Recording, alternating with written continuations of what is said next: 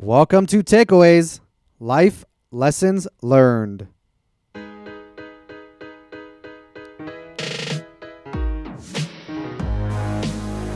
your host, Hayam Mizrahi, recording from MDL Group, recognized market leaders in commercial real estate brokerage and property management in Las Vegas, Nevada. Join me as I explore my takeaways from the people who have influenced me the most.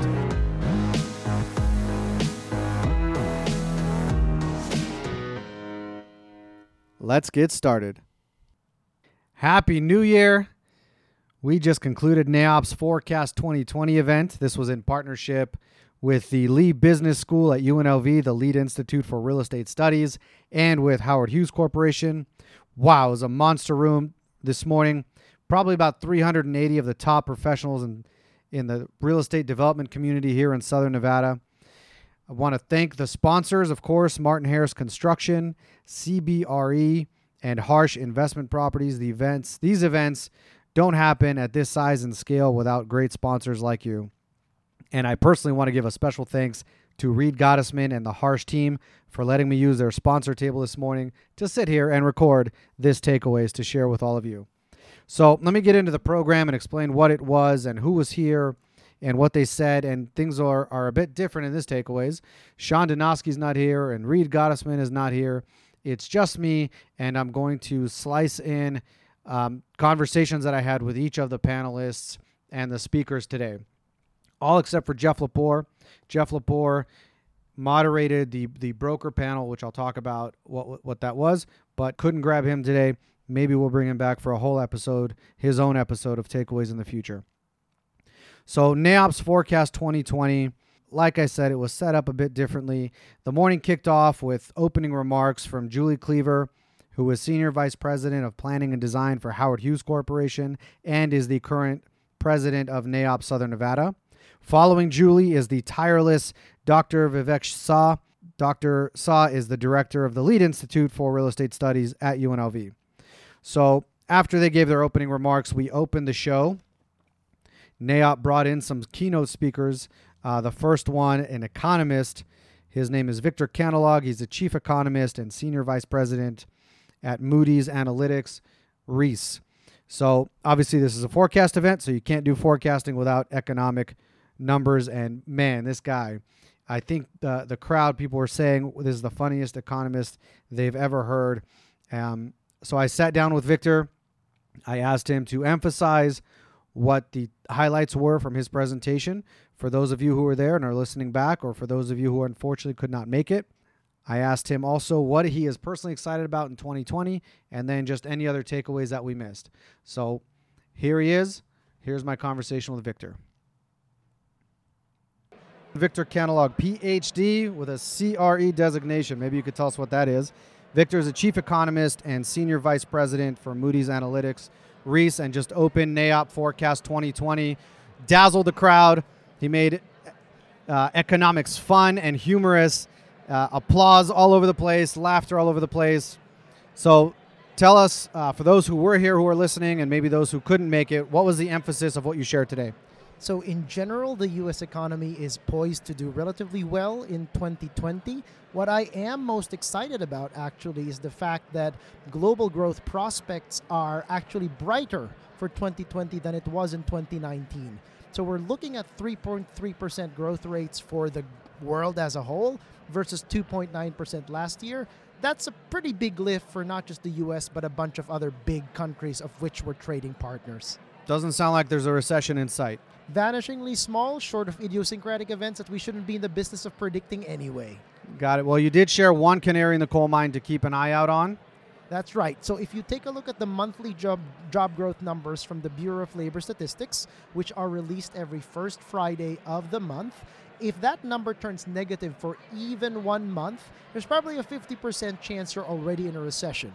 The good news is that number has not turned negative since late 2010. This is the longest monthly consecutive job growth streak in the history of the BLS keeping track of that number since 1947. So there's really much to be excited about. So pedal pedal to the metal. Now you have access to a ton of data where you work, You get to play with numbers and make them dance on spreadsheets and whatnot. What are you personally most excited about in a 2020 environment? We're taking a look at a lot of income generating properties in various sectors. We're looking at somewhat flat conditions for maybe the office and retail sectors for reasons that have been beaten up in the press endlessly. But if you take a look at multifamily, warehouse distribution, and even some sectors in senior housing, you're seeing a lot of pretty positive signs in terms of increasing NOI growth and a pretty positive trajectory overall. Terrific. So the show's called Takeaways. I'll invite you to share any other takeaways that you want to share with the audience and then conclude with how people can find you if they want more information or to hear what you're what you're up to every day. Sounds great. Thank you so much, Aim. I mean, as an economist, I'm always concerned about many fault lines in the economy. I'd like to emphasize that there are always fault lines in the economy. I am not worried for 2020. So that I think that's my biggest takeaway. I know it sounds weird for an economist to be strangely positive, but I'm definitely not as worried this year as I was in past years. With that in mind, you can reach me at victor.calanog at moodys.com or reach me via linkedin.com forward slash V vcalanog. Thanks so much for having me. Fantastic. Thank you. All right. So, following Victor was the commercial market panel. You know, the broker panel, as it's known, is one of the cornerstones of the NAIOP forecast event, uh, at least for the last six or seven years since they've been doing it. This year, like I said, the moderator was Jeff Lepore. He navigated the panelists beautifully. The panelists were Dan Adamson, owner of ROI Commercial Real Estate. He spoke about the retail market. Garrett Toft, industrial broker with CBRE. He obviously gave us the rundown of the uh, the spectrum from uh, land sales to leasing to development to uh, capital markets, investment sales. And Ryan Martin, office broker, with me here at MDL Group. So here it is me sitting down with each of them separately, Dan, Garrett, and Ryan, as they share again what the emphasis of their conversations were, what they're looking forward to in 2020, and then some other takeaways as well. Enjoy. I just sat down with Garrett Toft, powerhouse industrial broker with CBRE. Garrett's on the panel today. Garrett, share with us what's the outlook for industrial in Southern Nevada in 2020? Thanks. Good morning. Uh, love that intro, powerhouse. Um, it's true. It's it's it's going to be a, a, a, pretty good year, I think. Um, certainly, a ton of in investment demand. Uh, we've got a land grab going on in the market that I'll I'll explain more this morning. But um, really active from those fronts, and then we just uh, are, are, really going to monitor how the tenants are showing up. So far, so good. I think it's going to be a real solid year, but uh, it's something to uh, monitor. And what are you personally most excited about for 2020? Um, I, I am uh, excited to see some, some big trades in our market. Uh, I, I, think you're going to see you know maybe close to a half a billion dollars transact this year, which will, will match last year, which was a big year. But uh, you, will see some some newer uh, uh, modern industrial buildings transact, and I think set some record low cap rates. So that that'll be fun to watch.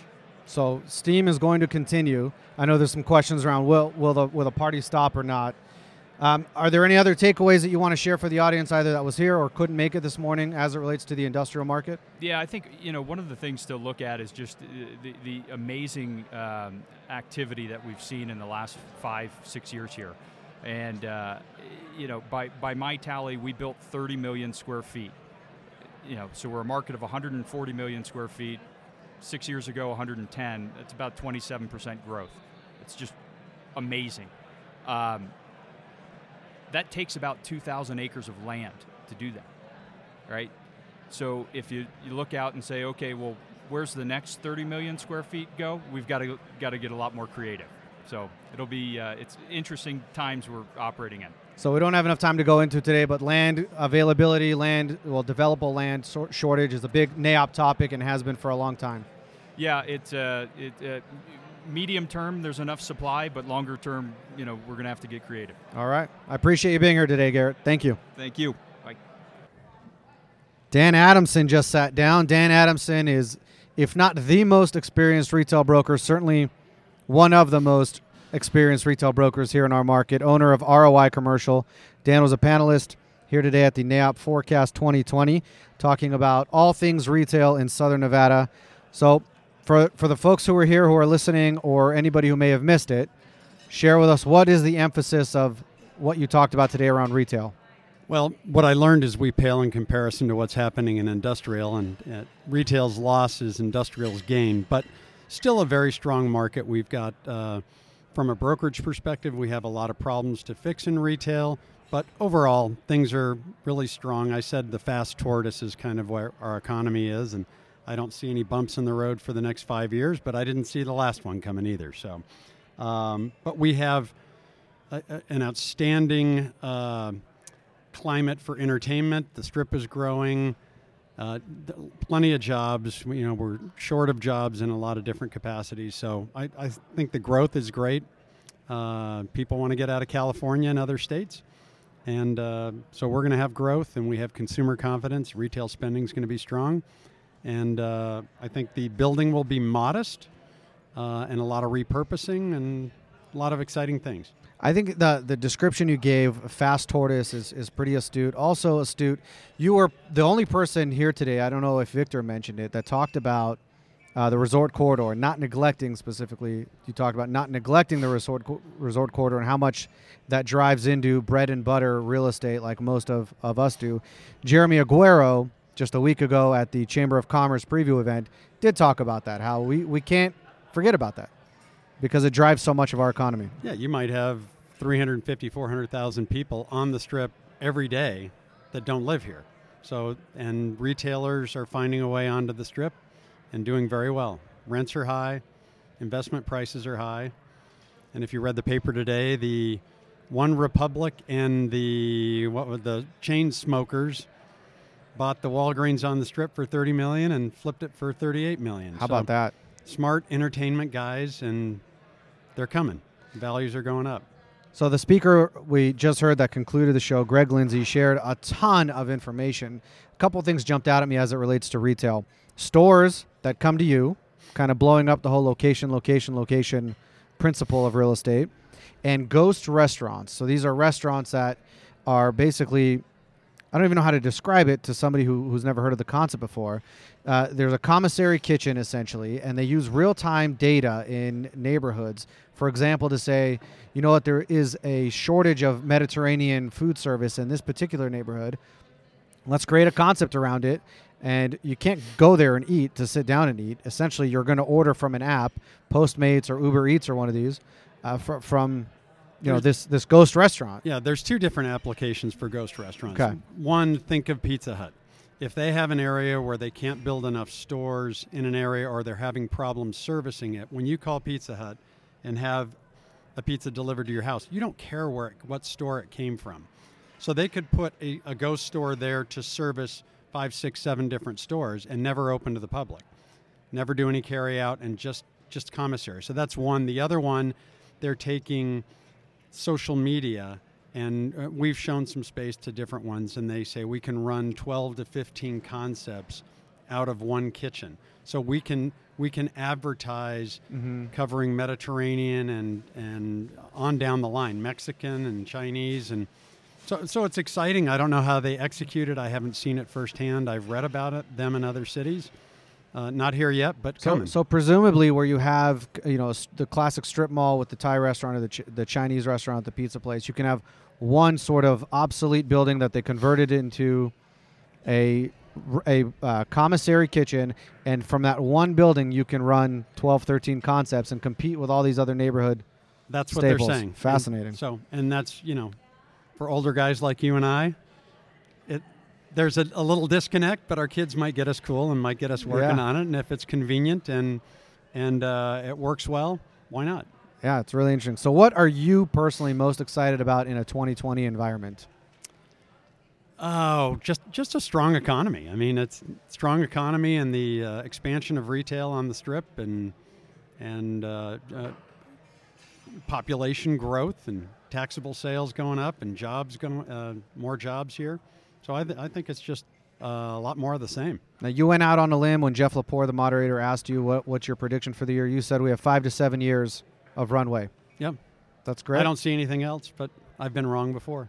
Any other takeaways you want to share down before we conclude? Uh, I thought what Victor was getting into was interesting about uh, the shrinkage of size of the office per person, and and it is really interesting. If you look nationwide, we're at about 23 and a half square feet of retail per person. You go to UK, Japan, and France, it's four. Canada, it's 16. So I see a lot of retail repurposing. We sold a Target to the health district. you know, Right. So some of it's coming off the board, some of it's getting repurposed. Where the equili- equilibrium is, I don't know. And you've got the internet going from 10 to 12 percent of sales, and they predict that that's going to double by 2025. So we're there's going to be more and more impact on those things. Right now, you've seen that it's clothing and sporting goods and electronics. Um, I talked to somebody here today. They bought their all their furniture for their new house online, Yeah. and it was a brand. So think of that. And Yeah. the other thing is retailers are going to where people are. They're going to airports. They're going to hotels. There's there is a hotel where they have. Uh, I think it's uh, Crate and Barrel or Restoration Hardware. Actually, all the furniture in the lobby is Restoration Hardware. There's a tag. You can shoot the QR. It's on the. It's on its way to your house if you like that chair. So they're really reaching out, getting really Yeah. creative, very innovative. A lot of data around your sales. When you use a credit card, they know a lot about where you came from and all. So data is really big. And as I said, the uh, the Nordstrom guy says we're a tech company, not a retailer. So tech and data and AI are certainly something to look forward to in the future. Wonderful. Dan, thank you for sharing your takeaways. Thank you for being here. You're very welcome. I cannot believe who just sat down. It is Ryan Martin, the most admired office broker in Las Vegas. Ryan, you were up on the panel here at NAIOP Forecast 2020, sharing all of your wisdom. Let's jump right in for those in the audience who are listening back, or maybe for those who couldn't make it. Recap some of the things that you shared about the office market in Southern Nevada. Sure. Thanks, Hyam. I, I appreciate the opportunity to sit down with you here. To recap, I, I guess my takeaways from what I presented in the office market was the office market is a very interesting animal right now. Uh, it's been kind of stale in a sense that the inventory has sat still, and actually, in some aspects, it's gone down in size because of repurposing and, and, and other events. But as a result of that, and we are not replacing that product quick enough in order to stabilize the inventory.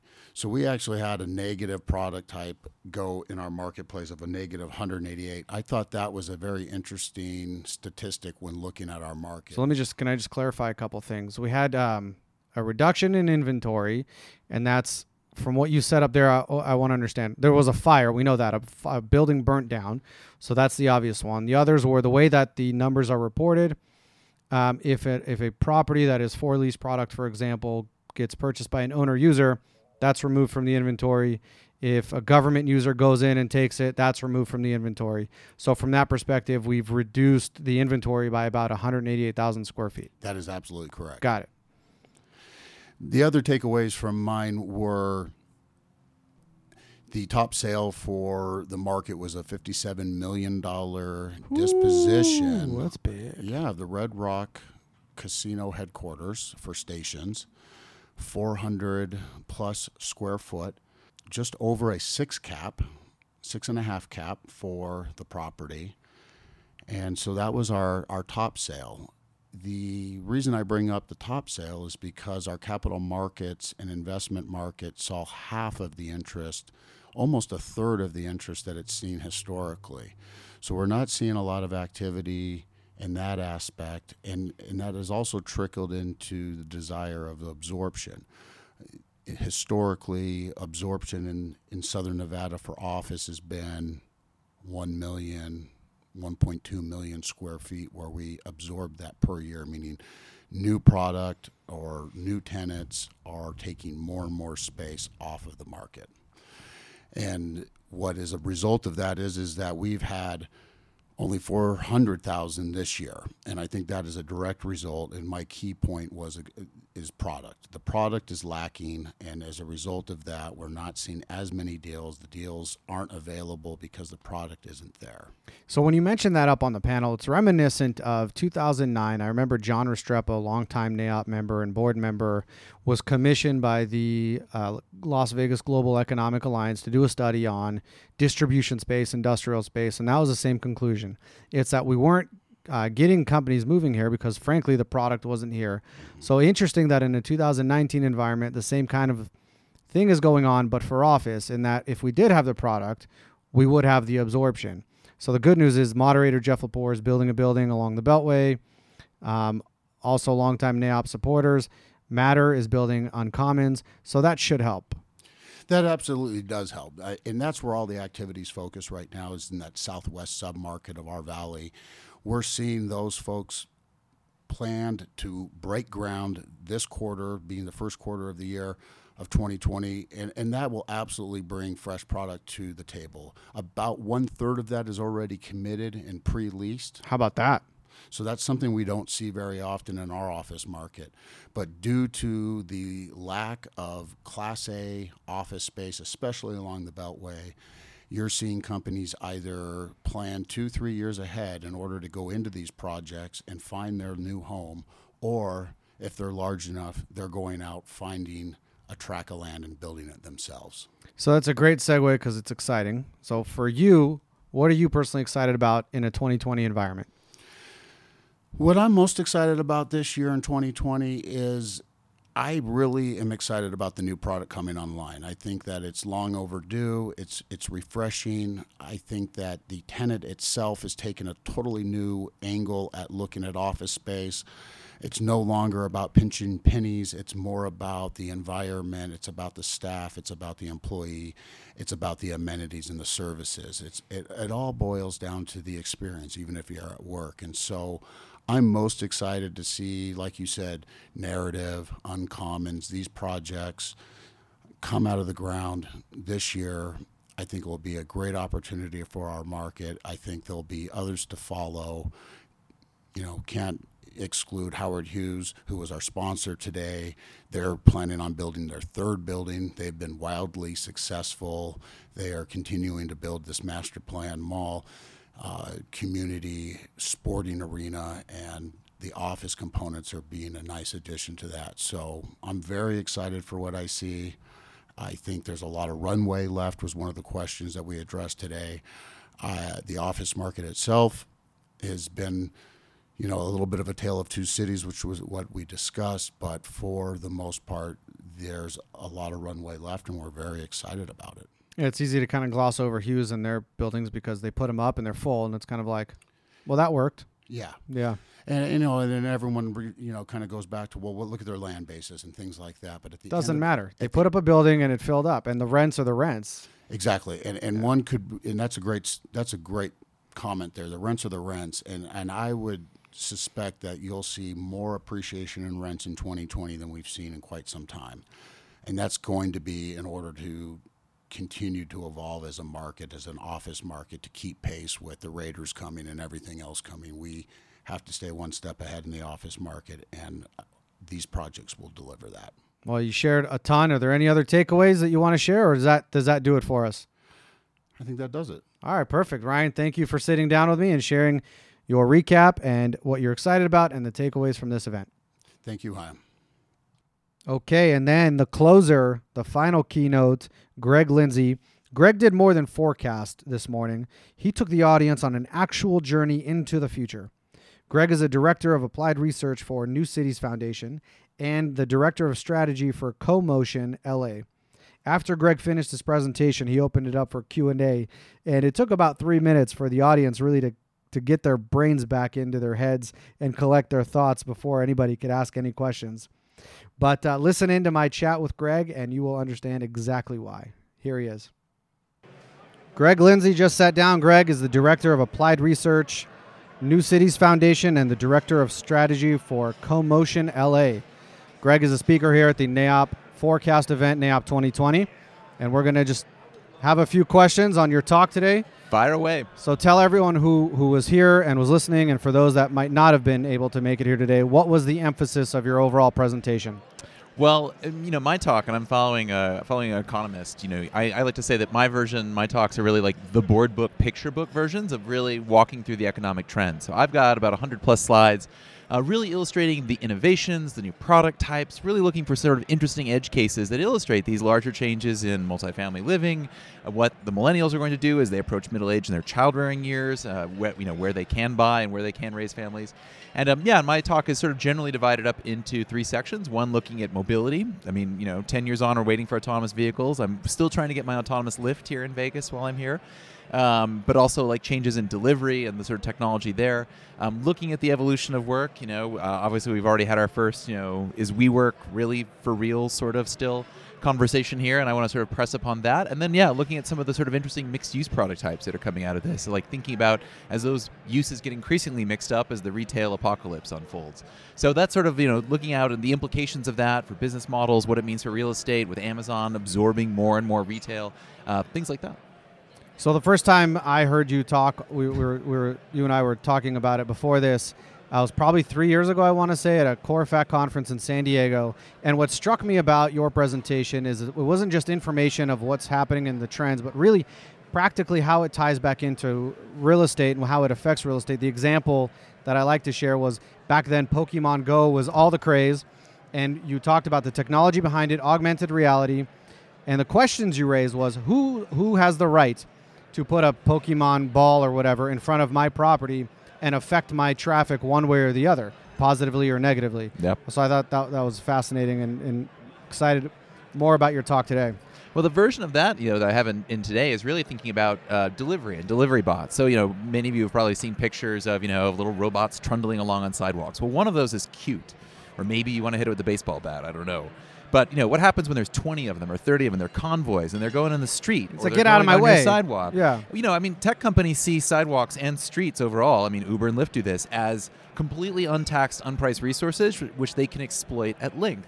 And it's going to raise some really interesting questions of, you know, when Amazon starts deploying this to meet up with our insatiable demand for delivery, you know, our city's going to tax them. I mean, I'm, gonna, I'm showing some slides here in my talk here about startups like Coord, uh, which has created an API that allows you to take every inch of curb space in your city and slice it into equivalent of a parking space, only you're parking for three minutes, and price it accordingly and change dynamic pricing. And, and what does that mean for Hmm. cities and people in that, where every square inch of the city is now bookable and rentable? I mean, that has major implications for taxes, of course, for merchants, uh, but also for just people on the street. You know, do we have to pay to use the sidewalk so you can head in that direction? and for municipalities and zoning and those kinds of things. So, you know, you're you're a very intelligent person with a lot of de- a lot of depth. You take a lot of different things that are happening and you you put them into a very articulate and understandable way. So, all the research, all the stuff you see, all the advance, all that. What are you most excited about in a 2020 environment? Well, you know the thing the the thing I've been working on for most of the past year finally drops next week. So it's a whole report uh, sponsored by Ivanhoé Cambridge out of Montreal, uh, where I live now, uh, on basically where millennials are choosing to live. It's been my deep dive into that whole dark subculture of what millennials actually want and how they're supposedly killing homeownership and cars and everything else. And, and the picture that emerges, I say this as a, a late Gen Xer myself, um, is that yeah i mean i feel sorry for them. This is a generation that has very few good options and that you know really uh, the question that starts out is you know do millennials want to stay in cities in their apartments or do they want to move to the suburbs? And the answer is we have not built what they actually want which is uh, a walkable you know large scale home they can raise a family in but that's close to amenities. And you know and i'm literally writing the recommendation section here at the conference because it has to be published next week. And yet we just simply haven't provided the housing supply zoning is completely outdated on this and allowing us to build the kind of multifamily and mixed use environments that they want. And yeah and, and effectively you know uh, they're they're operating in a complete in, increasingly constrained environment. And they're never going to own their homes or they're you know and we're seeing the rise of these schemes to put their house on airbnb or to basically co-invest with them because they can't raise the down payments and um, yeah, you know, I'm, I'm very excited to sort of see what reception that gets and see, you know, and see. I mean, I guess the thing I'm most looking forward to is, you know, presidential election season is starting, the caucuses. Uh, you know, I'm hoping that of the Democratic candidates, one of them emerges who has a really good housing plan. You know, uh, whether that's Bernie or Warren or several of the others. I forget who who's still in who had a really good plan. Castro, of course, being a former Secretary of HUD, had a very good plan. So I really want to see what they can do for the millennials and and helping them actually own their own homes or at least find the homes that they want to live in.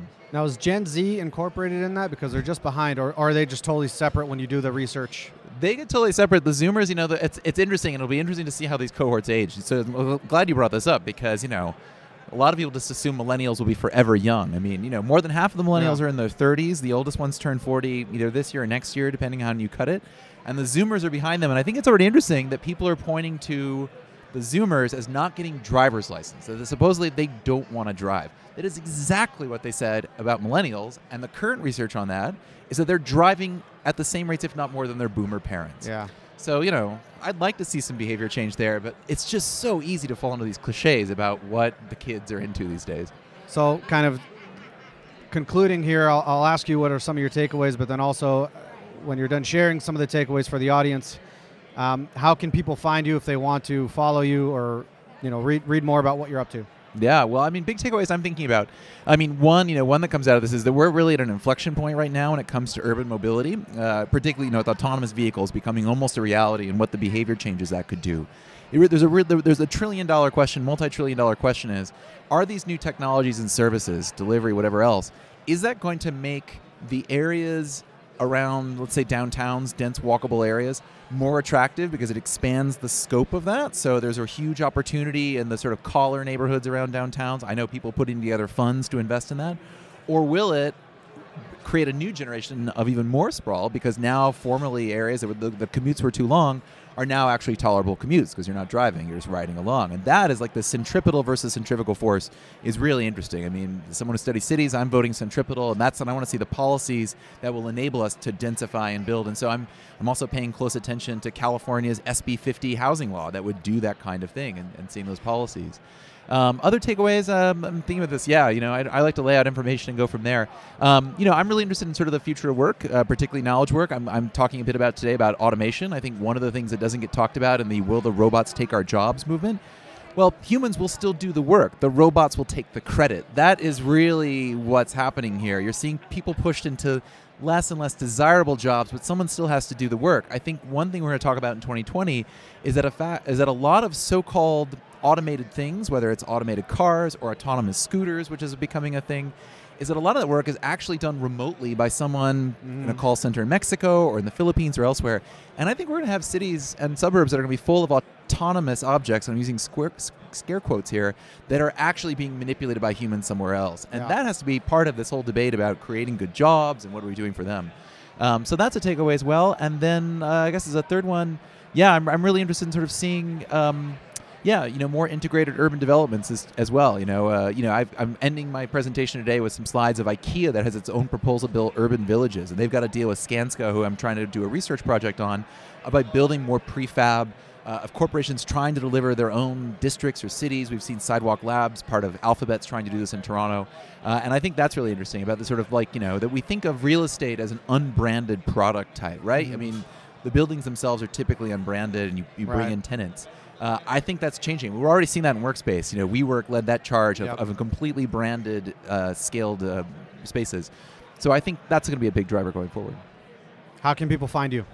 You can find me online. I'm at greglindsay.org. It's my own personal website. And we're also at the New Cities Foundation. We're at newcities.org. And I'm on Twitter at uh, greg underscore lindsay with an A-Y. Fascinating. Greg, thank you. Appreciate you sharing your takeaways. My pleasure. Thanks for having me.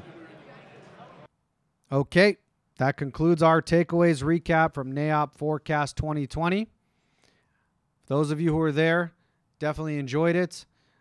Those of you who weren't, make sure to come next time. Uh, February's event for NAIOP is going to be a retail panel moderated by Dan Adamson. He has put together a panel of a developer, a unique type of retail broker, and then a surprise third panelist. So if all the changes in retail is of interest to you, make sure to attend the next NAIOP event in February. And that's it for me. Thank you for listening. Leave us a comment, leave us a review. Tune in next time.